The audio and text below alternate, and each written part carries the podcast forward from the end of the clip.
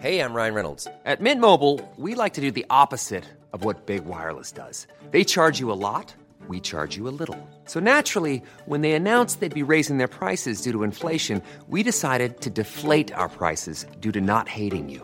That's right. We're cutting the price of Mint Unlimited from $30 a month to just $15 a month. Give it a try at mintmobile.com slash switch. $45 upfront for three months plus taxes and fees. Promo rate for new customers for limited time. Unlimited more than 40 gigabytes per month. Slows. Full terms at mintmobile.com. Meow.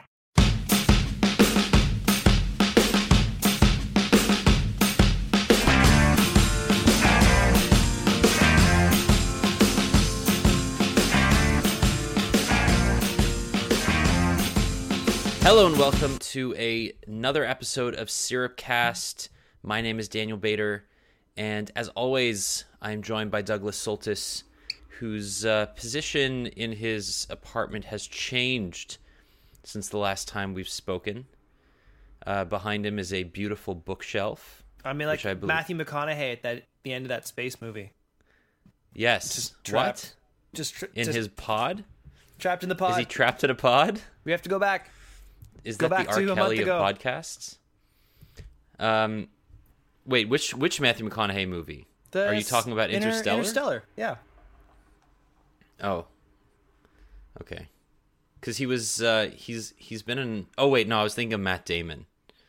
He's been in two two movies. He, Interstellar. Matt Damon was also in. Interstellar. Yeah. Yeah, yeah. But uh, Schmoiler alert. Uh, Martian was the better movie. I think.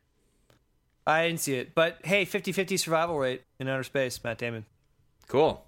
So um, we've been we've been gone a while. Let's uh, recap everybody on what's happened. Uh, Kyle Lowry's a- gonna be player of the month. That's for sure. uh yes. Uh, Russell Westbrook, maybe. Uh, they do an know. east East Coast and West Coast. Oh, okay. So then probably. Um, I don't know. There's been a few players doing really well. Um, didn't uh, didn't um, what's his name? LeBron just passed Reggie Miller on the all-time s- scoring list last night during the Raptors game that we beat them in. Uh, maybe he passed. a I few, I think he did. He passed a few people. I think he's only uh, he's one of three players to be in the top like twenty five in points and assists. Yeah. It's like him, Oscar Robertson, and uh, I don't know who the third person was. I want to say Karl Malone or John Stockton, one of the one of the Jazz. Oh no, John Stockton didn't hit that much. He wasn't. A, he wasn't. He wasn't a pointy dude. But yeah, it was like uh, I want to say Magic. I was actually surprised it wasn't Magic wasn't in the top three. Maybe it was just Jordan. Maybe it was like Jordan, Oscar Robertson, and Oh, I mean the the, the like this has been a very interesting season so far. Um, I mean, just based on the fact that the Warriors have gone unbeaten for 16 games, Oh. Steph Curry is playing like a beast. He's playing better than he was at the end of last season. yes, and he was playing probably one of the best um, I've ever seen. Uh, I'm not. Uh, I'm not like. I, I. Don't think I'm like you in the sense that I. I follow basketball religiously, or and I haven't done it for a long time. I've sort of only gotten into it in the last couple of years. Um, but would you say that Steph Curry has the potential to be one of the best players of all time? Oh, most certainly. I think he's. I think he's demonstrated. I think there's literally no player when I look at him that I've ever seen play like that. Other than like, I see one component in Steve Nash, and then everything else is just like. It's like Steve Nash moving around, his dad's stroke only better, and then a bunch of other things that no players like. The New York Times just wrote a piece comparing him to a ballerina in terms of body control this week. Like that's that's that's where we're at with this. Like they're just like what are, like not only like are you historically great as a as a sportsy person, but you're doing stuff like other supreme athletic talents. So Yeah, I mean it's interesting the the amount of athleticism that uh, that goes into um, being a point guard in the NBA is you know beyond reproach on its own, but being able to control an entire court, um, being able to see and anticipate where your teammates are going to be.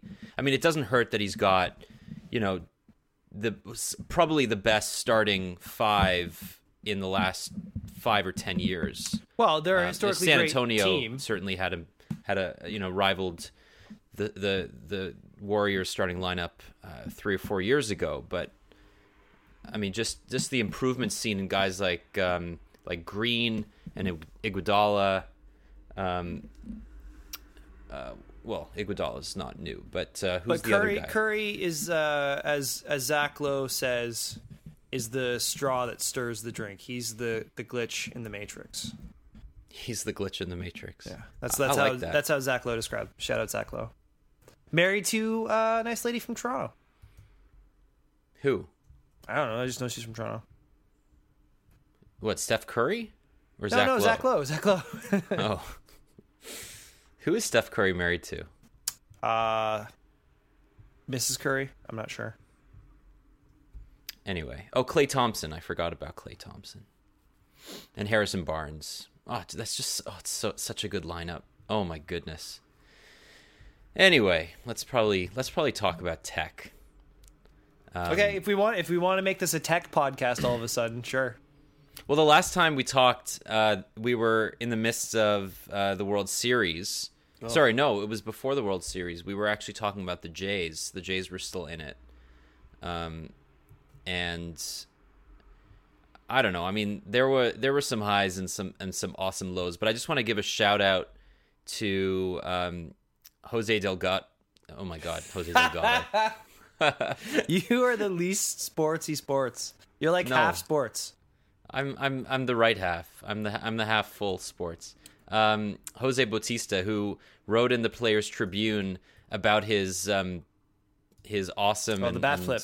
uh, very memorable bat flip, and he actually linked to a an article that Mobile Syrup wrote about the Game Five stats uh, that were the highest ever seen on Sportsnet. It was something ridiculous. Yeah, like one fifth of Canada was watching that game or something. Yeah, it was incredible. For I mean, for for a, a channel that's not standard on every sports package or every uh, television package, that's that's pretty fantastic.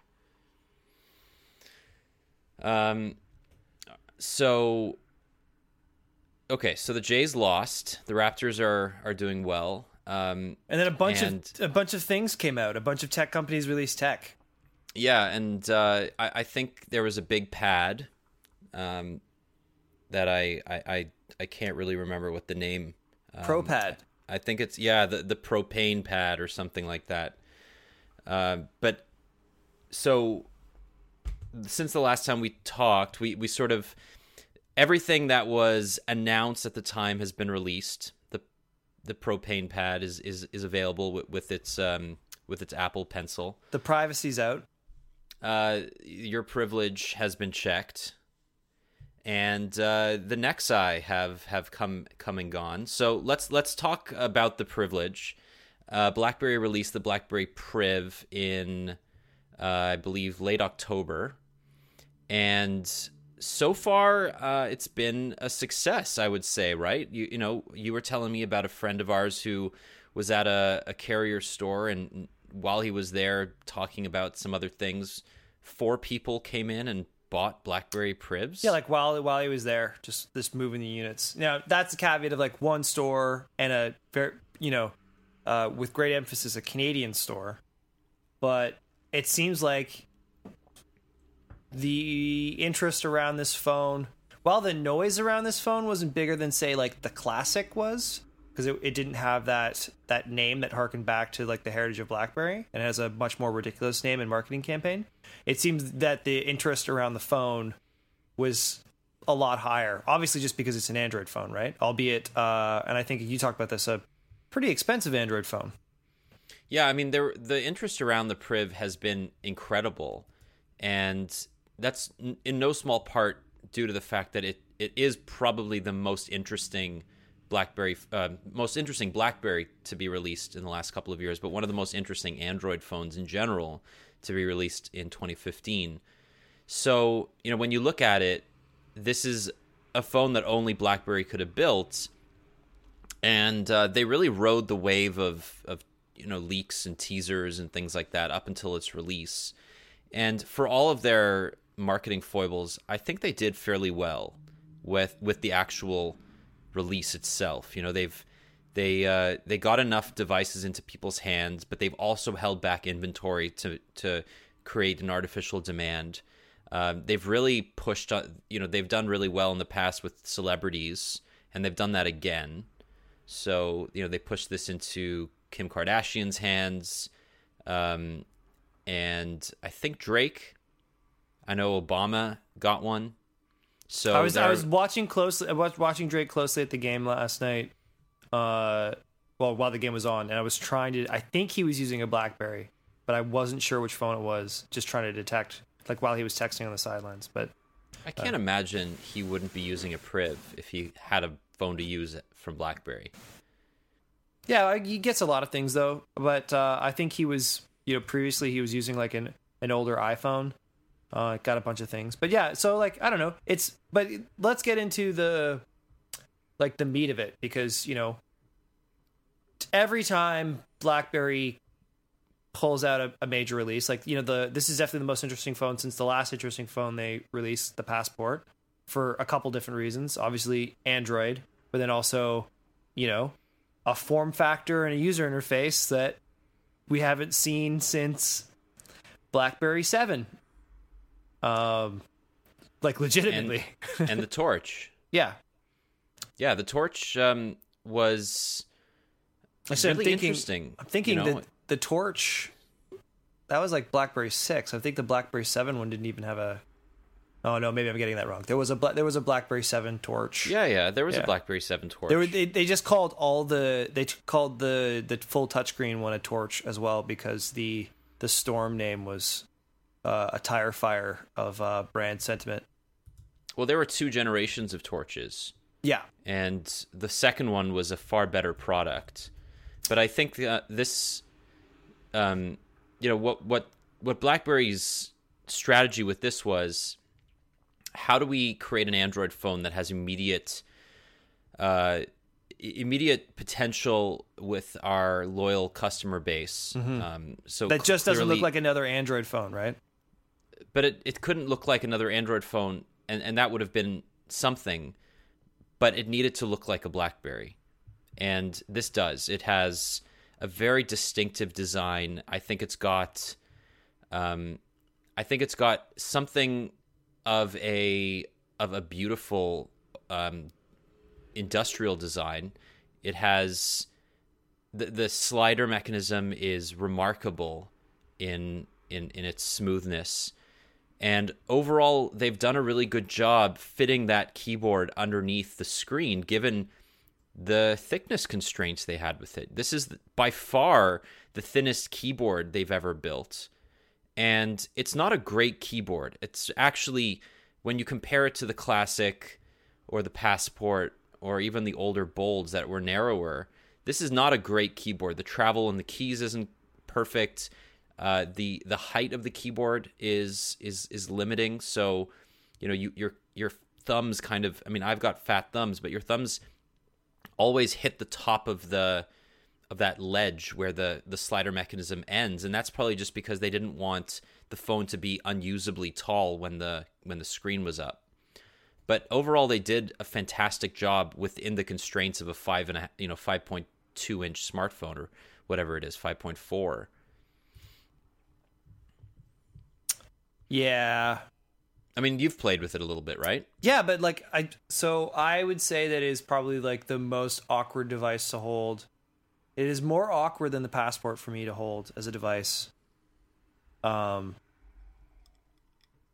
it's it's more awkward to hold than the original torch. Awkward how? Like when you're when the when the keyboard is open, you mean? Yes. Well, but even then the waterfall edge and then the sharp. it doesn't feel good in the hand. It's it's too wide for me. Um now I'm not a I'm not a phablet dude, so like take that caveat. Um but I just Yeah, I, I, I don't know. I, th- I disagree there. I, I think that I've been using bigger phones almost exclusively since the Note 5 came out earlier in the summer. So I would say that I haven't gone back to using a phone under five and a half inches Uh, so the note the the uh, the Priv actually feels small to me, and it, it feels really usable in one hand. And I don't think you need the keyboard. That's a, that's one of the benefits of this phone.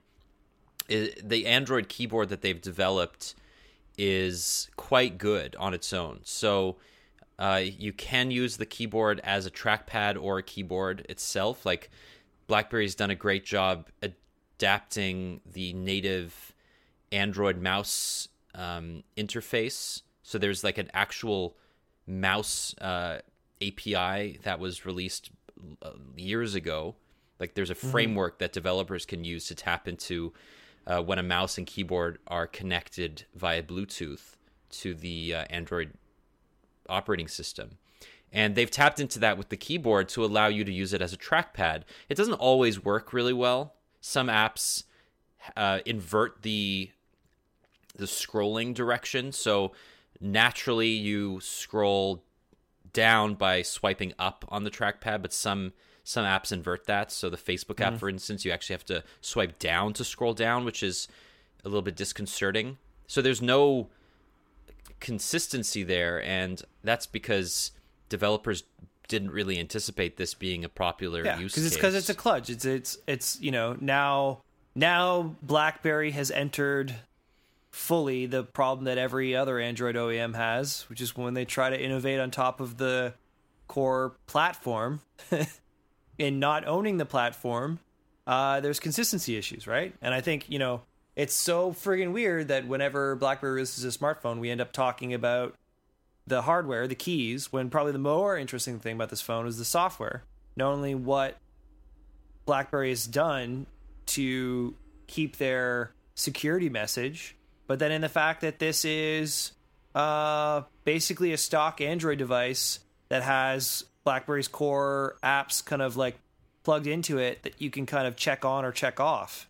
Um, so I'm, I'm just wondering, like, having used those on both BlackBerry 10 and now on Android, does that experience transfer? Because I know some people were having like issues with speed and reliability, like like the hub. The hub isn't really hubbing the way it should on BlackBerry 10. Well, they they can't make the hub hub the same way on on an Android. They don't have access to the underlying operating system. They can't force the OS to recognize the hub as a central repository for all of your mm-hmm. emails and texts and notif- incoming notifications. But what Android allows developers to do is build on top of its native notification framework. But when you sign in for the first time to the hub, it doesn't automatically disable incoming emails from other apps. So, what people will likely notice is they'll get dual notifications. They'll get hub notifications for their email and they'll get Gmail notifications for their email. And for a lot of people, it's going to be very confusing. And the easiest way to do that is just to disable the hub, not disable Gmail. So, and so is is the best is the best Priv experience the one where it's the least BlackBerry, where it's just uh, kind of a stock Android with a keyboard? No, I, I think the hub's actually a really good op- a really good option for most people. The problem is that not enough apps tie into it. So you get a great email experience, you get a decent SMS experience, but when you get an incoming SMS, it actually kicks you to your to your native SMS client to reply so you're bouncing back and forth. Yeah. Um, but so, but to that, to that point though, but that's not like a support flaw. That's a design flaw because going in, BlackBerry knows it's going to be like that, right? And I and I know that you know, and I don't think we've heard anything about it since the announcement, but BlackBerry announced their like enterprise portfolio suite, like you know, all Android devices will eventually be able to run all the the BlackBerry core uh, applications, but like it's it just the phone just seems like a giant camel to me. With, and I, I, I don't want to use I don't you know there, it's like a lot of it's a lot of compromises and half measures and things that don't work. Like you know we talked about. Did I actually ever end up writing that? But just the idea that like BlackBerry should be the next, uh, and maybe this could be the transfer or the transition, the next Nexus maker, because then like BlackBerry could work with Android and like really go core No, you didn't write about it, but we talked about it on the on a podcast. Um, and I, I, I bet you a hundred dollars that it wouldn't be the next, or it, I, I bet you that it would never be an, a Nexus maker. Um, and we'll see if if I'm right about it. But what I will say is that BlackBerry has used Android relatively well without without ruining what makes stock Android enjoyable to use. Um, but I reviewed this after I reviewed the Nexus 6P, and I talked to a lot of security experts, and what I'll say is that the in, the the software additions that BlackBerry brings to the table are not remarkable in any way. They are a decent calendar, a decent contact app, a decent email hub. A, you know, it's it, it has a task manager. The camera app's okay. Like, there's nothing about the Priv that makes from the from a software perspective that makes it stand out. And after Well, using except for the six- security, right? but that's not even true either because the Nexus 6P is built on Marshmallow, which has some serious user level hardening when it comes to protection against vulnerabilities.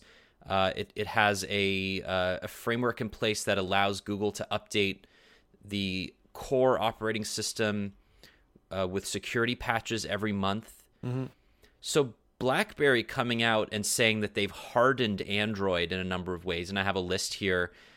They are not unique anymore. Well, then Samsung's also, done you know- similar things. BlackBerry Uh, even came out and said that it, it was you know the reason why they waited so long to release an Android device, which you know grain just grains of salt flowing into my mouth right now, um, is because it wasn't until Lollipop that they had the hooks to get into more of a not like boot level access, but but some sort of at least check there to see if the device had been compromised um, Right. that that you know I think has been Android has been slowly opening up their security because they made security uh I guess a significant uh priority in the past year and a half, two years. Right. So what BlackBerry says, which is I'm assuming accurate, is that they've made improvements to places that neither Google nor the core Linux kernel have focused on. So Google's kind of user space slash boot sequence, um, they they've added elements to it that Google doesn't consider a priority. But at the end of the day, we're still going to wait six months or so for the Priv to get Marshmallow. And but, even but, if it's uh, but uh, BlackBerry's committed to matching like the with the the monthly security, security, patches, report, right? Yeah, absolutely. But there are, and I, you know, neither of us are security experts, and I'm going to get you know the the guy who reviews our podcast, love you, Dan. He uh, he's Oh, going to who say we should a have podcast that you were on that wasn't even our podcast, which is the True best story. True story. Um, but what I what I will say is that uh, you know you know it would be nice to get a security expert on the pod, but I did speak to one uh, f- before my review from a Toronto-based uh, security company, and what he said was that a lot of the um, there's a lot of signs within the hardware and within the kernel that's that BlackBerry intended to make more changes, more security changes to the priv than they actually did. And there are intimations that down the road with Marshmallow, they will harden Android the way that they initially promised. Mm. But right now, as the priv stands, it's a, it's an entire year behind the user space improvements to Android because it runs Lollipop and not Marshmallow, and the actual Linux hardening are uh, is not as significant as BlackBerry claims. Yeah, but don't talk to me about you're behind on Android when most people don't have Lollipop anyway. Like, You're, you're right. No, no, like, well, you know. you're absolutely right. So most people buying this are ahead of the game. But what I say, and I, what I've continued to say, and this will help us transition, is that the Nexus is the best product that you can buy right now if you want an Android phone. And a year ago, that wasn't true. The six, the Nexus Six was a bloated mess that ran a buggy operating system with a terrible camera. And this year, the Nexus 6P is probably my favorite Android device ever. And they've cleaned up a lot of the problems, both on the hardware and software side. And it makes su- it makes uh, suggesting buying any other Android phone, not just a Priv, considerably harder. So that's what I'll say to that. The Priv is a great phone. It's got a lot of things going for it, and if Is it a, is it keyboard, actually a great phone or is it just a good phone? no, it is a great phone. It's got a good. It's got a you know. It's got a Make the case for me spending the money on a Priv over, say, a, a Moto phone. No, and I can't do that. I mean, that's the thing. The only reason to buy a Priv right now is if your company wants you to have a BlackBerry product in its portfolio f- because it wants there to be a um, you know synergy between your smartphone and Yeah. and the BlackBerry Enterprise service. So what what I what I will say is that the Priv has access to a lot of the features on BES 12 that only BlackBerry 10 devices have. Yeah. So if you run just an Android phone in general, uh, the like Bez will will be able to support it, but based on BlackBerry's documentation, it's not as comprehensive. Yeah, they so have, may they have want- deeper hooks.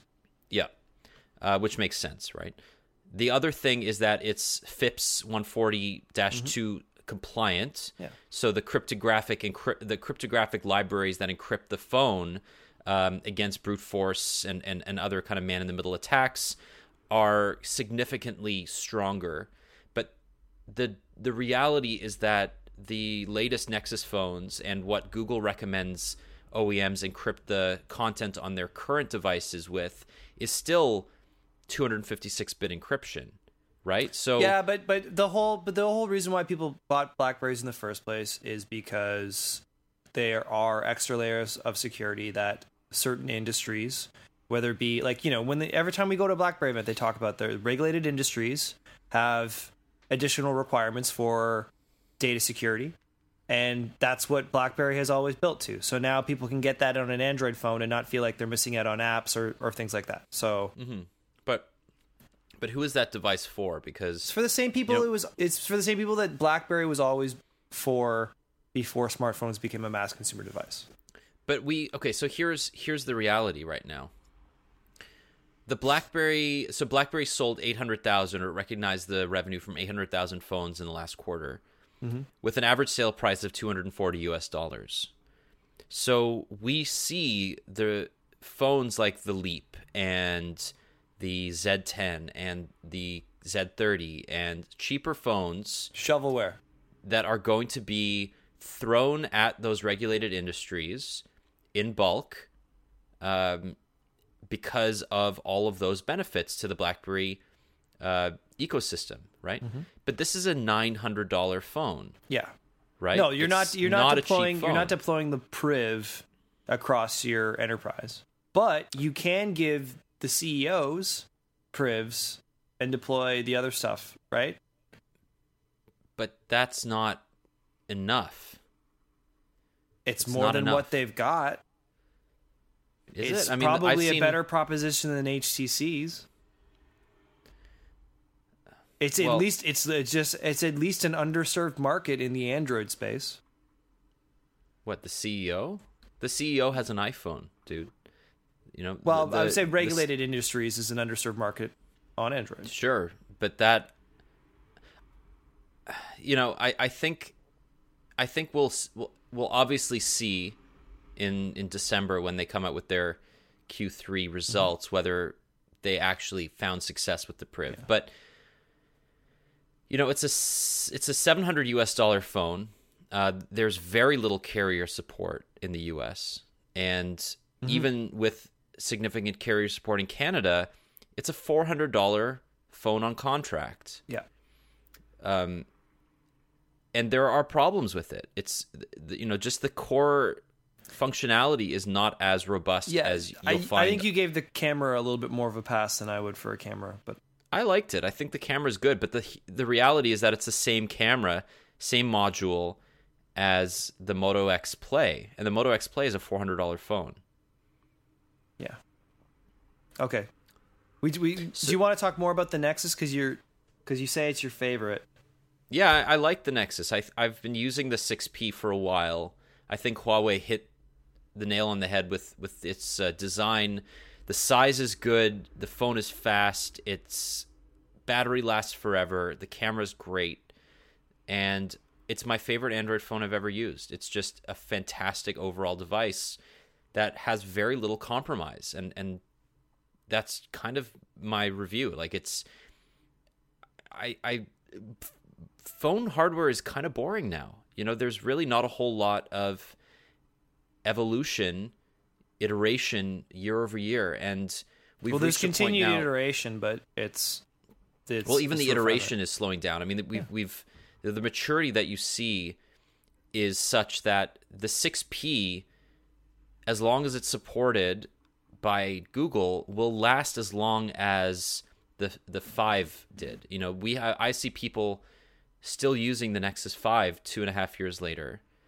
Um, you know, I see people using iPhone 4Ss and iPhone 5s four or three years later, Mm-hmm. and it's because the software is being up. You know, it's it's being kept up to date. Bugs are being fixed. Well, or or any anyone using a 4S or something made a commitment a long time ago to never update their iPhone so that they could keep it functioning the way that they like.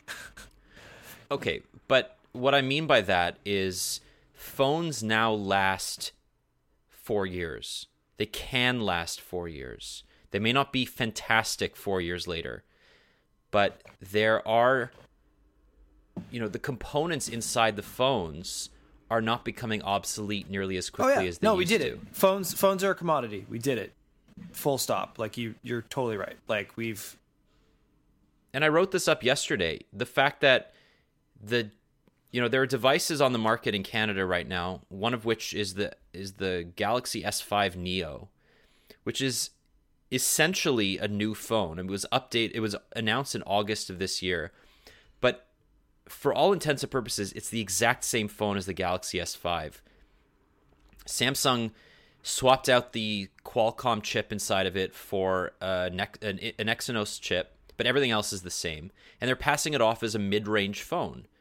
LG's doing the same thing with the G3. They uh, once the G4 came out, the G3 ca- got removed from the market, basically disappeared, and then came back as a mid-range phone on flanker brands like Koodo and Fido, and it sells for four hundred dollars. yeah, so it's so essentially so a cheaper so they put a cheaper chip in essentially old inventory, get scale and and eke out more revenue. Yeah, and it's it's because those phones, if you buy them today, will last for two, three, four years. Well, it's it's It- like to be honest, it's it's a it's a slight variation on Apple's product strategy where you know they oh, it's it, they, it is exactly Apple's strategy. where where It's they work- sell and it works beautifully. older phones as the the lower tier phones, right? What's um, so interesting right now is that if you go to Rogers.com and you go to their bet their Black Friday deals, Mm-hmm. Which The we, we phone- posted a, a junk ton of deal information on Mobile Syrup today, right? So if you're looking for the sweet Black Friday, Cyber Monday, hit that up. yeah, and I'm gonna get this pot pot up on hopefully on Thursday, so you'll have a, a few days if you haven't seen that post yet. But the first phone that you see on the Black Friday deals isn't the iPhone 6 for a hundred bucks or the iPhone 6s for two hundred bucks. It's the iPhone 5s for zero dollars, right? People want a free phone. They don't want to spend money on a phone. Hey, and So 5S is a dope phone. Got Touch ID. it's it's a good phone. It's not it's not the best phone anymore, but for most people who want a free phone and want to sign up, you know, and don't want to spend anything on a new phone, then it's a great it's a great upgrade. Mm-hmm, Um, and and this is a way for Rogers to sell a crap ton of phones over the Black Friday Cyber Monday weekend.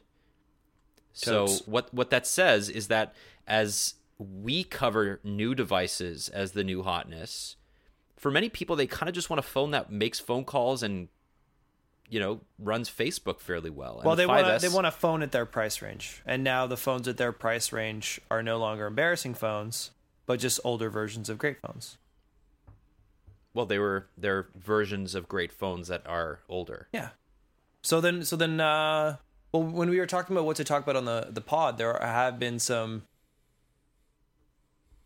newer ideas in terms of hardware and some things that have come out. Do we want to do we want to talk about what's exciting us in terms of what's been released? Totally. Um, you know, I, I'm looking. I'm looking here at Because apparently laptops are out. Laptops are shit, and tablets are cool, and tablet tops are even cooler than tablets. tablet tops. That's uh, that rolls off the tongue. The tablet top. So I think the reality is that nobody's going to be giving up their laptop for an iPad Pro unless they have thought about how to give up a bunch of the functionality that they take for granted on their laptop. But what I posited in the iPad Pro review is that you can get about 90% of the way there today, and that with updates, you'll probably get 95% of the way there. Uh, it depends what you do. But the iPad Pro is a very, very powerful product. So what are you getting back for what you give up then? Battery, you give you get a ton of battery. You get like two days of battery. You get like 18 hours of use from this thing. It's insane. Mm, really? Because my Haswell MacBook Air has got battery for days. No, it doesn't. It has battery for hours. Same battery life as the Pro. Are you kidding me? I got 11 to 13 on this thing, son. Sure, you do. Now that's not while doing uh, video editing or any processor intensive stuff. That's me in a in a word editor, and obviously the Pro is designed to be a content creation tool for sure. Um, but I think I think when it comes to stuff like this, people get really caught up in like the whole keyboard hybridy thing. And what I'm more interested in is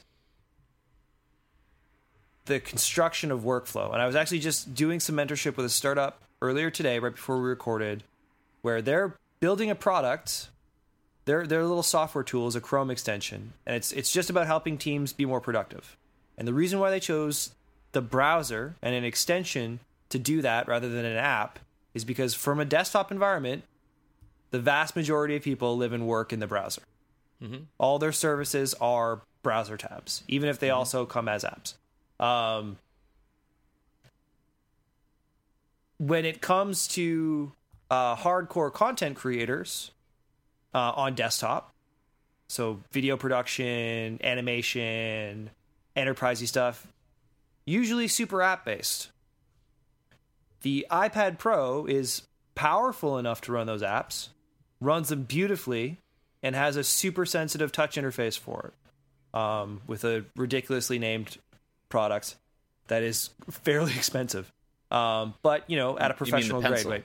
Uh, yeah, so the problem with that is the types of software normally run by those people doesn't really relate relate well to an app store model when it's usually uh, subscription fees or like three hundred dollars up front. That does not work in an app store where that incentivizes a race to the bro- bottom for pricing, One hundred percent. And and I, so or even I- I- continuous updates that that have to be faster than uh, what you know an intermediary approval system, or you know the the idea that uh, oh the enterprise software that we rely on uh, has a bug in it and we can't get an update for it because the app store has a code freeze and they didn't get their update Mm-hmm. Yeah. in in time or something. Right, and it's Thanksgiving, and, and the App Store team is is is eating turkey, so they can't fix our they can't approve our bug fix. Counting their money. Totally. So yeah, I, I agree. The iPad Pro is full of potential that is let down by the App Store model. Um, what I will say is that there are some examples of successful products, um, notably by Adobe, and Adobe actually set they they laid the foundation for a successful iPad model with its Creative Cloud by allowing you to spend ninety nine dollars a year for all of its products and you can access them on the desktop, on your smartphone, and on an iPad. And each of those screens gives you something a little bit different. So the products that they've developed for the iPad Pro are wholly optimized for the pencil. They are incredibly versatile as sort of blank screens that you can use to create whatever you want. Uh, but at the end of the day, most I think professionals, if we use the term, uh, would start or end on the iPad Pro. The middle is not going to be done on the iPad Pro, right? They're going to create something on the desktop and then give it a little bit of a massage with the pencil. And I think that, you know, that that kind of applies to the model in general, right? Like I can you know one one of the biggest I'm Sandra, and I'm just the professional your small business was looking for. But you didn't hire me because you didn't use LinkedIn jobs. LinkedIn has professionals you can't find anywhere else, including those who aren't actively looking for a new job but might be open to the perfect role, like me.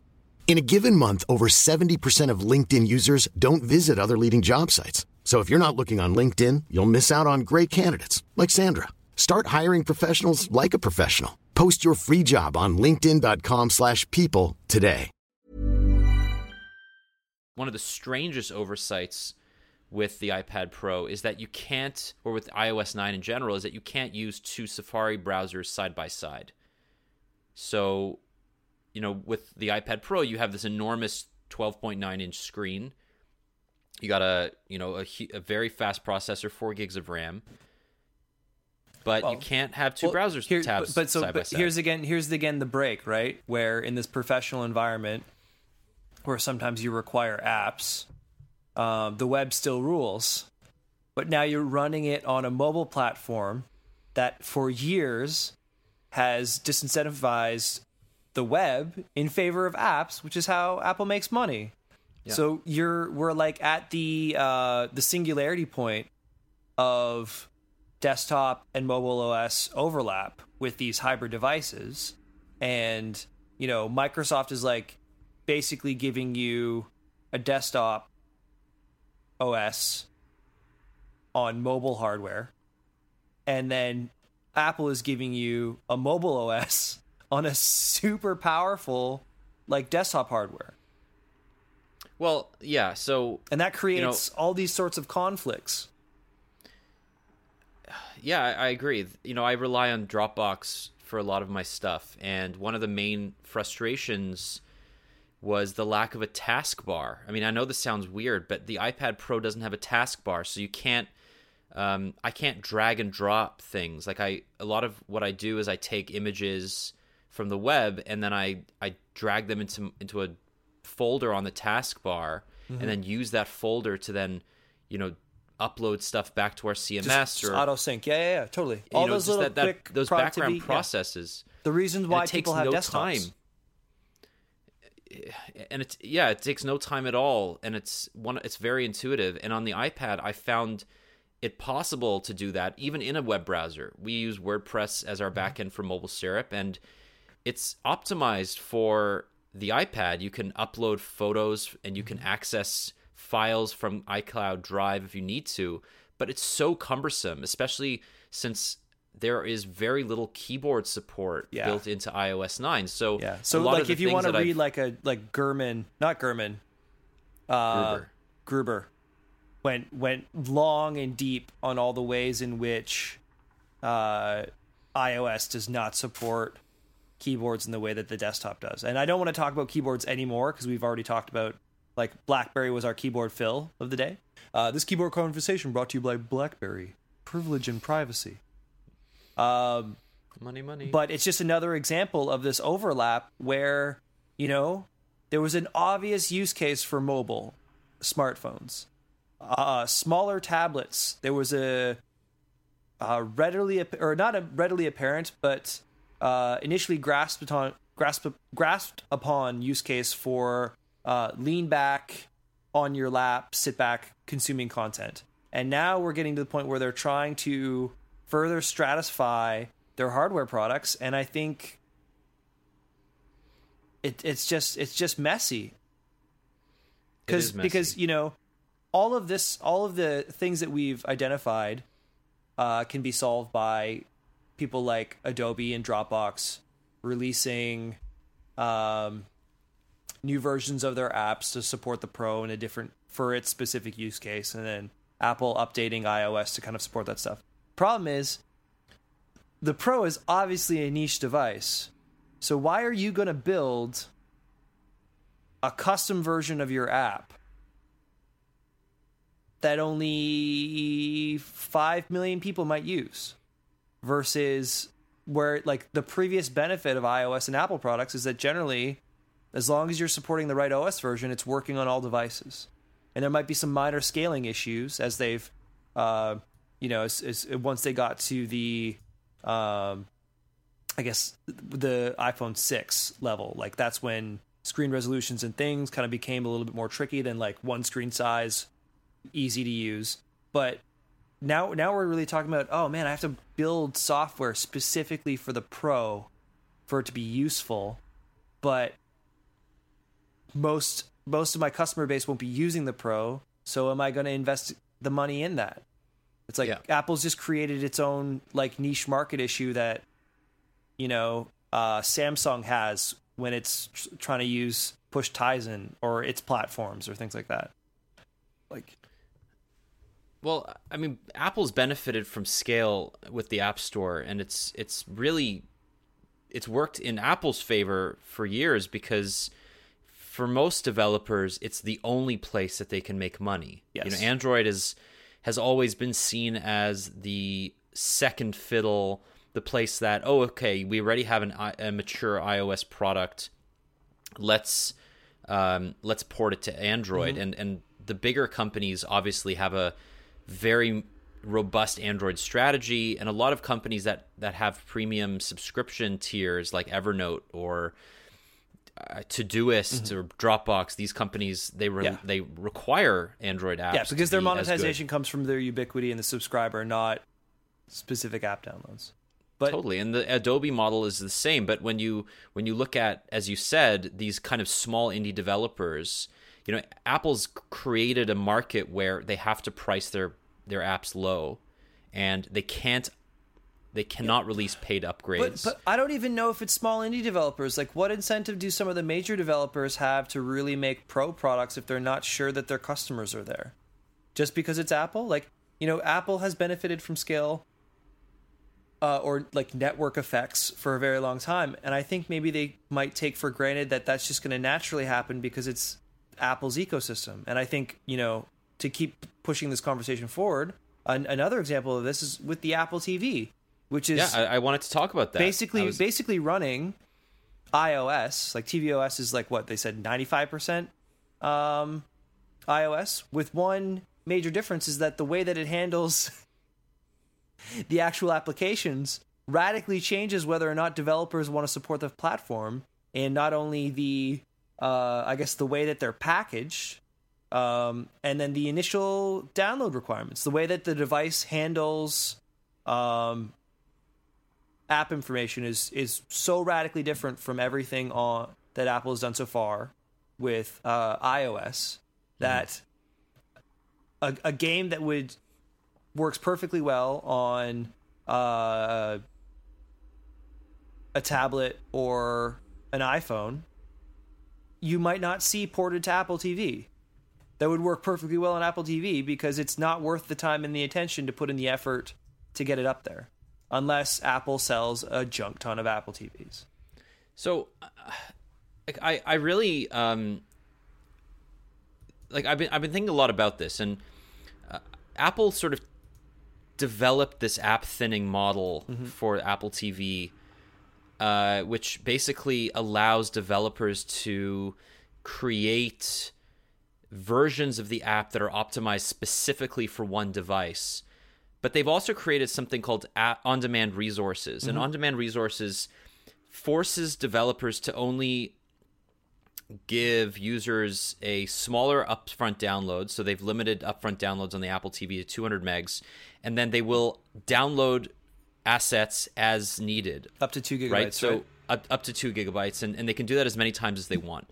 Here's the problem with that. In the US, unlimited bandwidth is common on bigger companies. I mean, we, we know how many people hate Comcast and Time Warner Cable, but up until recently, Comcast's entire uh, portfolio of high speed internet packages w- came with unlimited data.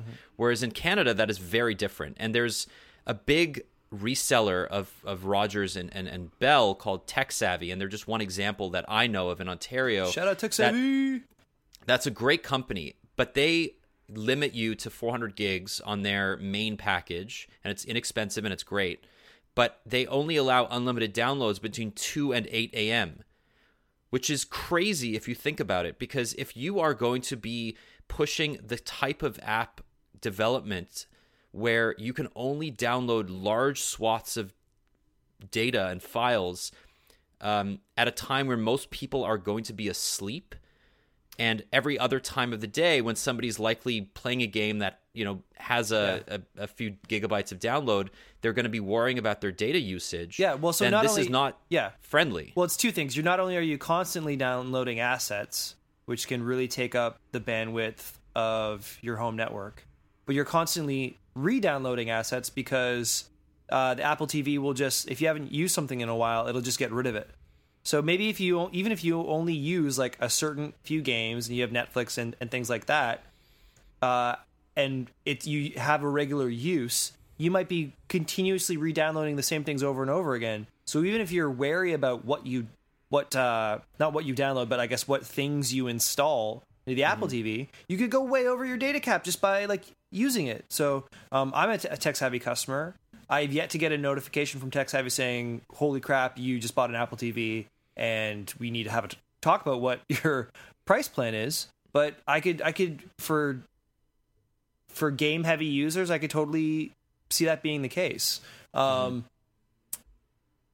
uh, there was another thing I want to talk about. The oh, and then also the I think what we found out. Uh, shout out Rene Ritchie in his just intensive Apple TV review. Um, the Apple TV doesn't support uh, gigabit Ethernet, right? yeah So you're It also re- continuously da- instead of like kind of like downloading an asset and like having it and never having to worry. Every time I launch Transistor, I gotta wait for it to load, um, which gets me to another problem, which is that these these apps that are good that I know that I want to use these games kind of suck on the Apple TV right now. I haven't seen a lot of content released that I really want to consume. Um, either because it's taking developers some time to to refactor their code to support app thinning and, and the process, uh, or maybe they're playing a wait and see, or because they're not going to support it, or because they're just bad. Like Transistor crashes all the time. Every time I load uh, Transistor, I have to, I, or every time I, I launch Transistor, I have to watch a loading screen, and I know it's re-downloading assets. I'm basically watching the game reinstall every time I launch it. And the intention of app thinning and this whole process was for a lean back TV experience. Basically, when you click on something, it's there instantly. Like if, if you want to watch a TV show on Apple TV or things like that, it's super fast because it can just it can just pre-buffer the content. But when you're like playing games and launching games, why am I watching a download screen all of a sudden? How is that Totally. better than the previous experience? Yeah, I mean, I w- it's it's it's really interesting. Like, I I have a new Apple TV, and I like it, but it's one of those things where you have to have lower expectations. They have to go into it with lower expectations um, than I I think I I hoped for because Because the I've- content's I've not heard- there. I've heard, yeah, I've heard the the the fact that like, I mean, I, I got it a while after the reviews came out, but I I heard the words dumpster fire used more than once to describe how the Apple TV's um, experience has been for a lot of people, and a lot of my friends have said that it's it's the best set top box you can buy today, but that bar was pretty low to begin with. Yes. And where the Apple TV benefits from the ecosystem that Apple has laid the foundations for over the last seven years, it's completely let down by the input. The fact that the, there's no remote app, you can't use your iPhone to input text. The input of text on the TV itself with the Siri remote is just awful. It's just Yeah. a really, really slow experience. Um, and the, as you alluded, the Apple, you know, the ecosystem that people take for granted on the iPhone and iPad is just not there yet on the Apple TV. Um, there are a few gems. Uh, shout out uh, uh, Snowman, um, who created our, um, Alto's Adventure, one of the best mobile games ever. Got ported absolutely beautifully to the Apple TV. I highly recommend you use it. Badland also got ported really well to the Apple TV. Uh, there's a bunch of other games. I, I haven't had Do the these same games problems with require Tran- a controller? Because no, they don't. And, and these are these are um these are Well, no in- games, infinite- no games require a controller, but do they really, benefit from a controller? No, they don't. So these are um all these are in, infinite running games uh, in the sense that Oh. you don't actually do anything to move the the protagonist forward. You just move him or her up or down uh, with a click. So it's super simple, but because of that, the the games are designed in such a way that they're still really fun, and they're they're actually fun because they're so simple. So Hmm. I don't want to play it. mobile games on my Apple TV. I want to play casual games and honestly old like 16-bit system games like not not AAA 3D action titles but the old, old streamlined like gameplay focused games on my Apple right, TV like Mega Man. and I'm and I'm not seeing that yet. Not yet. And I You guess I thought it would be a lot quicker. I'm not sure why this is happening, but you know, control again is an issue where I think Apple went back on uh, initially saying that you wouldn't have to support the Siri remote, and then saying it was a requirement. So multiple control uh, Schemes. s- schemes for games, which isn't that big of a deal. Like t- to be honest, any any PC developer is completely used to that, and even most console games have um, remapping of controls. But even a thing, uh, and I'm going to harp on Transistor again because I think this is an example of like you know I have an Xbox 360. I didn't upgrade to uh, next generation systems because I don't have the time to invest in AAA titles. But I love Xbox Live Arcade games, and I played the crap out of Bastion on my 360. And Right. the ability to, uh, and Transistor didn't come out on 360 because they kind of moved on to the new generation. It doesn't require like the power of a new console. It's just that's where the market is. And I was super excited to play it. And playing it with that Siri remote is brutal. Um, Does it support um, tilt controls, or is it all just swipes and presses it's, on it's the all Siri it's all remote? swipes and presses, but in a way, the way that they could have done it, which would have been uh, turning, and people who are only listening to this, but if you can imagine turning the um, portrait uh, Siri remote landscape, so you're using the swipe screen as a digital pad, and then the buttons as like uh, AB on like a I think a old school Nintendo controller would have been great. But having to use it in one hand, I'm always accidentally calling up uh, Siri when I'm trying to push the buttons. Like Right. it, it, it doesn't it doesn't work one handed. It's they're not using it like a, uh, a controller, like an old school controller, and they're not using it like a Wii remote.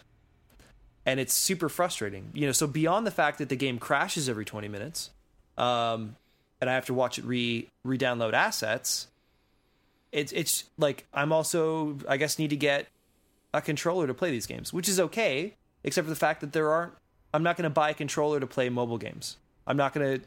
I'm not going to buy a controller to play Temple Run. Yeah, and, and you, I think the Apple TV needs a hero product for that controller. It needs something to to tell people. You know, it needs a Call of Duty essentially, something to say. Yeah, Uh, and that and know- that Call of Duty could be Mega Man Two. It could be. I mean, that's that's the irony is that this would be such a great.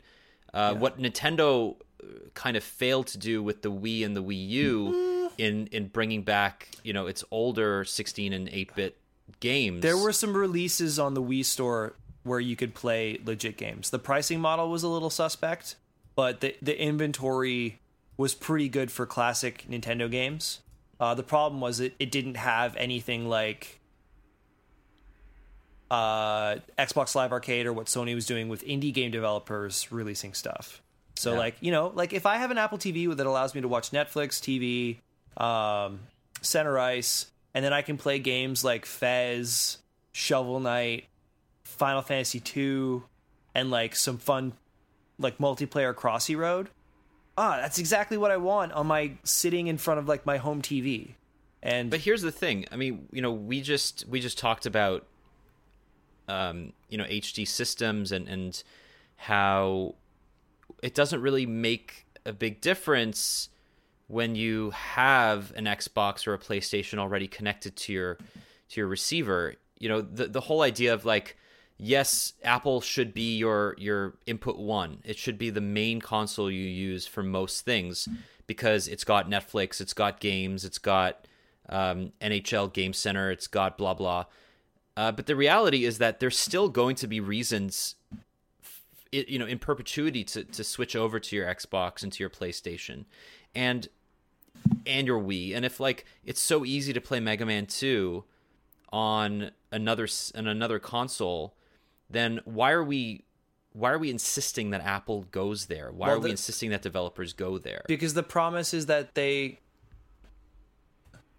for the for the the last three console generations people have been buying or I guess last two console generations people have been buying hardcore video game consoles. Actually even even since the PlayStation 2, which was at for a time the cheapest way to get a DVD player when DVD players were just coming out. Like hey, you could buy a DVD player for like 200 bucks or 250 bucks or you could spend 300 bucks and get a DVD player that plays games. People have been using their dedicated video game system as a way to do more broad consumer multimedia entertainment fun stuff, which is why when the Wii came out, it was the perfect price point and everyone picked it up. It just wasn't sustainable. Like the promise of the Apple TV is, you know, a better Wii. A Wii with all the benefits of Apple across all forms of media, not just gaming. Um and I guess, you So- know, it's been out for a month. It's just I guess we're accustomed in the Apple environment, the iOS environment to have that network effect. And I'm wondering this is what the fourth or fifth generation Apple TV to come out. I'm wondering. I thought this was the right time to get in on Apple TV. I'm wondering if next year's model is the right time, or if it's going to be a year before this really has the content to justify. But I mean, so the promise of the Apple TV before it was actually released was this, you know, invisible con- you know, TV streaming service that's been promised from from Eddy Cue, or at least ostensibly promised from Eddy Cue for for for a year now, and it's going to happen, right? It, there have been enough proven leaks to to show that there is um, you know there are talks between Apple and, and the content providers and the networks. But is that going to be? And I, I mean, I'm I'm looking right now on Amazon. It's Black Friday. Uh, they're selling the PlayStation 4 500 gigabyte hardware bundle with the Nathan Drake collection for three hundred and seventy dollars. Okay, so this is So that's seventy dollars more than what I paid for the Apple TV. Well, the yeah, so it's not that. I mean, it's it's more than seventy, right? It's Well, one. my my final the final price for my Apple TV with shipping, or no shipping was. So I bought the 250 Apple TV plus tax or whatever. It came out to like three hundred and nine dollars. Right.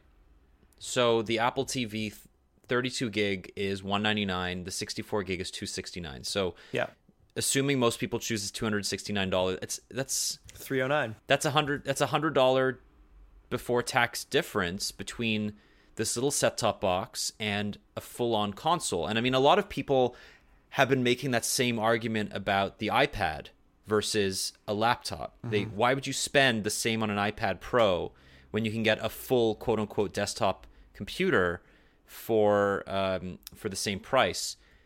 And it's going to take that ecosystem of content and apps to convince people switching over from an i you know a, a laptop to an iPad Pro, and it's going to take that same commitment from Apple to get that content onto the Apple TV to convince people that it's Totally. both a television replacement Yes. or a, a cable box replacement and a console replacement, or even if it augments those things, whether it's worth two hundred and seventy dollars. Totally. Because the, the belief is right now, I don't think it is. Yeah, the, it's it's predicated on the belief that Apple will do what it does when it comes to this stuff, so that you don't have to buy a game console to be your media set top box, which is what tech savvy people have been doing, or uh, for since PlayStation Two, since they could use it as a DVD player. Because if if I'm gonna if I have the choice between you know, I'm I want to buy my parents something. They just want to watch. They want to get their iTunes show. They just want to get all their shows. They want to get Netflix and some other shows, and and that's it. Uh, I'm definitely gonna buy them an Apple TV or a set top box, a simplified system, over a game console, like PlayStation 4's UI compared to Apple TV's UI. Much easier Yeah, for the broad consumer to navigate. They don't 100% They don't and day. need all that. ad- Sometimes you pay for the simplicity of not needing all that additional stuff, but that means that the content has to be there. Um, and I've I've been pretty happy with the way Siri works and the the navigation and the UI. But being more digitally savvy and, and the person who's looking to consume a lot of different types of content, it's just it's it's not really there for me. Um, But I know a lot of olds that A lot of olds. that choose to buy Xboxes and PlayStations to play, you know, NFL 16 or or you know NBA Live, whatever, or just to get a racing game that they enjoyed, you know, in yeah. their so they have their PlayStation one, 1 games. hardcore game, and then they use it for general stuff, right? And and I'm looking at the list of entertainment apps. You know, you have Netflix, you have YouTube. In the U.S., you have Amazon and HBO Go and Dish and Vudu and MLB TV. But you also have things like Plex, and Plex is you know one of those one of those Call of Duty like hero apps for the Apple for for the Apple TV that was released a few days after uh, the console or the uh, the set top box came out. And people love Plex, but Plex is not hard to get a hold of. It's kind of like Netflix in the sense that it's pretty much everywhere. Yeah. And if you have a Plex server, you can find it on most screens. So, you know, I'm thinking the value proposition of the of the Apple TV right now is is unclear. Well. I do. It's- we do get the you do get the iTunes store, right?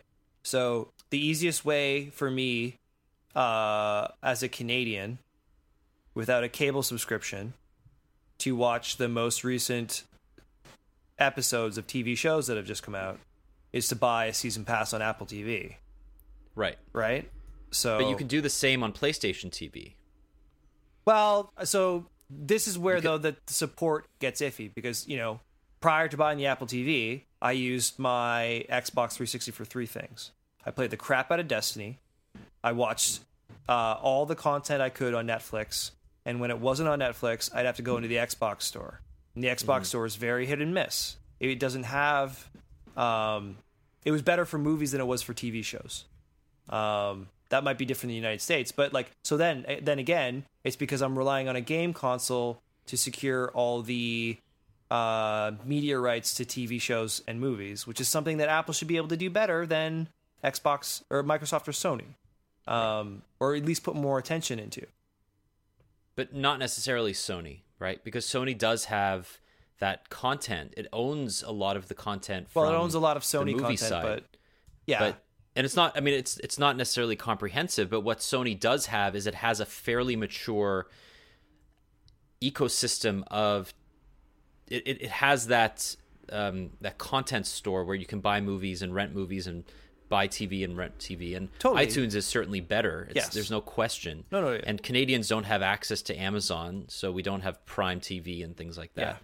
Um, so we're not really missing out on Amazon's refusal to support because they don't support Canada in the first place.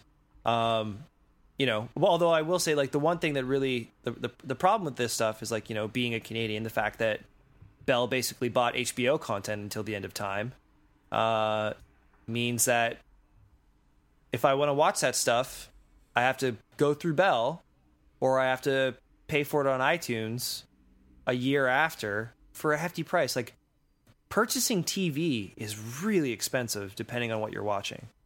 Um, and my girlfriend and I, as as kind of like new new buyers for this stuff, have had have been trying to figure out what the equation is for the the TV we're willing to pay for. Like you know, ten episode run, Mr. Robot for like eighteen bucks. Hell's yeah, sign us up.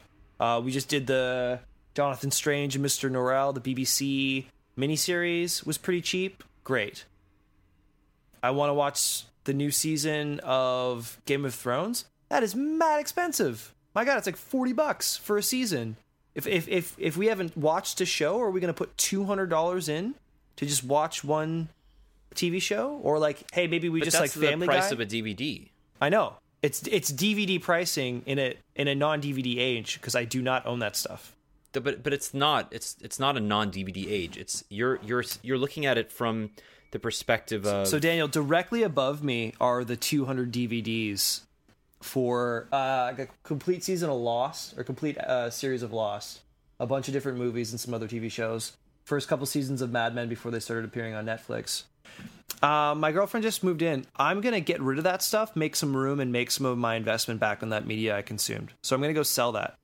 How do I do that on iTunes? Well, you, you can't, but you're not to make a lot of money selling those that media, and that that media is to get the value of that media is going to go down, uh, in, increasingly decrease. Uh, that's a terrible way of putting it. It's going to decrease even faster the longer you. Hey, do you want to borrow my have it. copy of The Good, the Bad, and the Ugly? I'll bring it to the office tomorrow. Um, do you want to borrow? I don't have anything to watch it on. That's the other thing. Well, okay. Do you want to borrow my digital copy? You have an Xbox. You can watch it on that. Do you want to borrow my digital copy of The Good and the Bad and the Ugly? Here, let me give you my login information for my iTunes account because I don't Thanks, have buddy. sharing rights. Like, there there is still that you know. Again, we've had this conversation before, usually around music, but like owning media is way better than renting media, especially when uh, shows that I've watched and enjoyed, or movies that I've watched and enjoyed on Netflix, or maybe wanted to watch, aren't there anymore because the licensing agreements disappeared. Mm-hmm. Like, oh, all of a sudden, it's like a you know, a, a million voices crying out in pain across the universe as Doctor Who is removed from Netflix in Canada.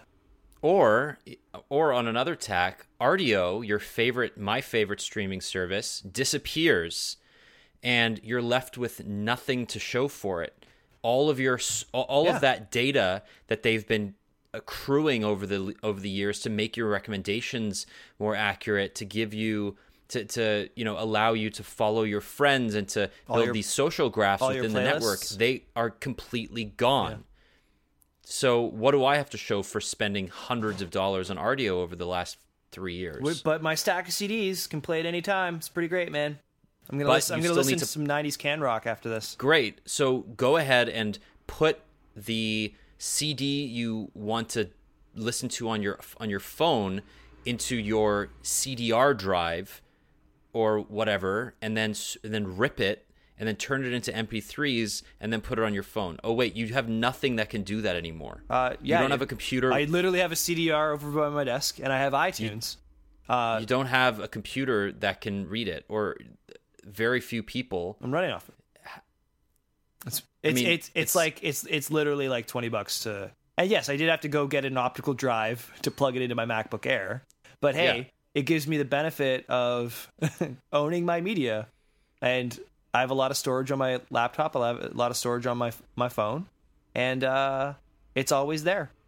Right, you you can do this. You have taken the time to do this. You, as somebody who lives, there is a time 200 DVDs. Well, but I also, am saying but it's also the reason why I buy music off of iTunes, too, right? right, but there. Okay, so there was a reason that BuzzFeed wrote an article called "So You Bought the Adele CD? Here's how to play it."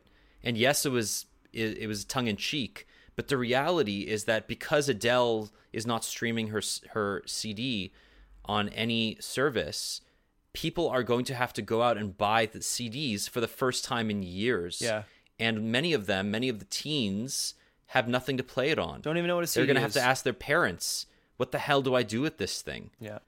And the reality is that you get a digital download code when you buy her CD. So it's actually a better deal to go to Walmart and spend 10 bucks on her CD and then download the MP3s from some DRM filled website than actually go onto iTunes and spend 14 bucks on it.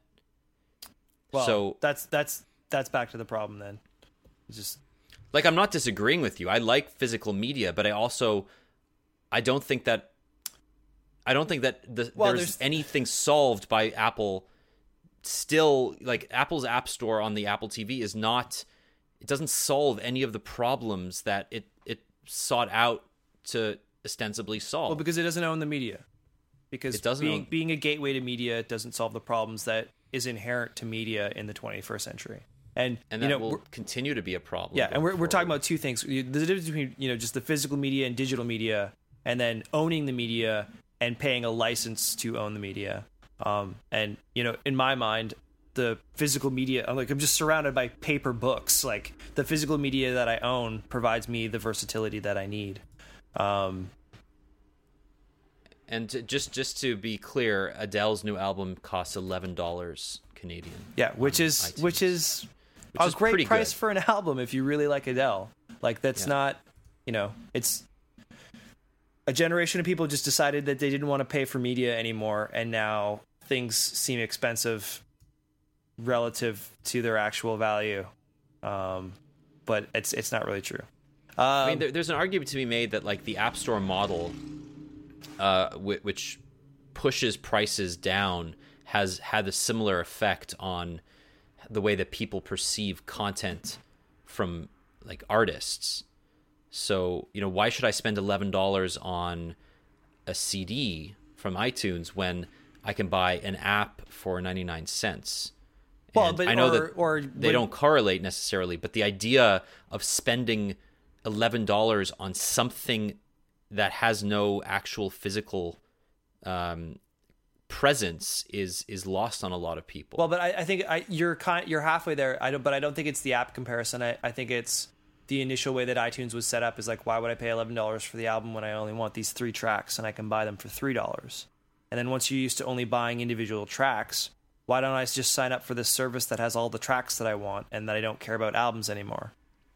Right, but the tracks themselves. I mean, I, so as as much as the iTunes store opened up the idea of the single and being able to buy whatever tracks you wanted, they're still heavily incentivizing the purchase of an entire album, right? Because Oh, you true, can yeah. buy. You know, I can buy "Hello" and send you my lo- or whatever. I miss like the first three songs on Adele's album cost half of the entire eleven song. Yeah, totally. And and, and and even even with the DVD pricing, they're still to a certain degree when it comes to the TV shows incentivizing getting the full season versus a la carte. Although they do a cool then- thing where um, if you say if you've bought like the first two episodes of a show to see if you like it, and you do, and you buy the season pass, they deduct the price that you've paid to the full price, which is something that I appreciate. Um, so you're not like repaying for the stuff that you already bought. Um, Not to mention the fact that with Apple Music now integrated into iTunes, when you quote unquote own a CD, it doesn't differentiate anymore between the content that you own and the content that you're subscribing to on Apple Music. Well, yeah, okay, let's let's not even get into the the giant cluster cuss that is integrating a streaming music service over top of a a digital media file storage system and the issues that that has happened in, in blending, which it invariably would.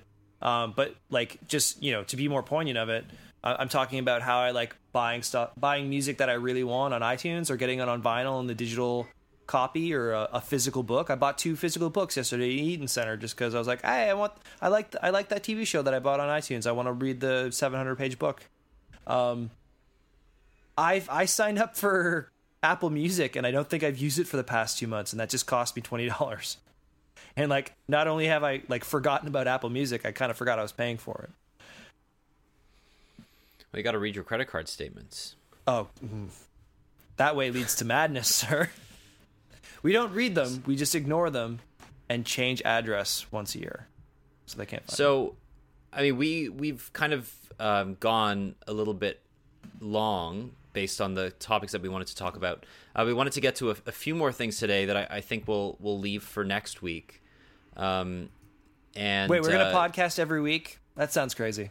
Yeah, I, I don't I don't think we're gonna promise anything because I think the last time I actually did that we didn't pod for another month. but I do want to I, I do want to say that next week we're gonna have um, our dear friend Amanda Cosco on the show to talk about the state of wearables. Sweet. Um, and Amanda is uh, a, a great person, and the uh, I, I guess she's the owner slash progenitor of Electric Runway, which Founder? covers fashion check. Founder, yeah, um, CEO, uh, VIP of uh, Electric Runway, which is a uh, a company that that kind of takes part in slash covers the emerging fashion and tech world and how they're converging. So uh, she'll be on uh, next Friday, and uh, we are we're very happy to have her. But uh, we're we're also going to talk in in the spirit of wearables about Apple Pay and about how it works on the Apple Watch and a few other things. So we're going to leave it there for today. Uh, if you if you listen, thank you so much for being here. Uh, Douglas, we, we, we, don't do this enough. Uh, where where can people find you on the internet? Uh, people can find me at Tron T R O N. Uh, just just flaming hot tweets all day. Uh, mostly retweets uh, of BetaKit content, betakit.com, where we're covering uh, Canadian startups and tech innovation, the the scenes behind the scenes of Canadian tech. All the hotness. You guys have been killing it lately. Kyle Lowry, Player of the Month, book it. My name is Daniel Bader. You can find me on Twitter at JourneyDan, mobilesyrup.com. Thank you so much for listening. We will see you next week. Shout out Jeff Broussard, and it feels so good.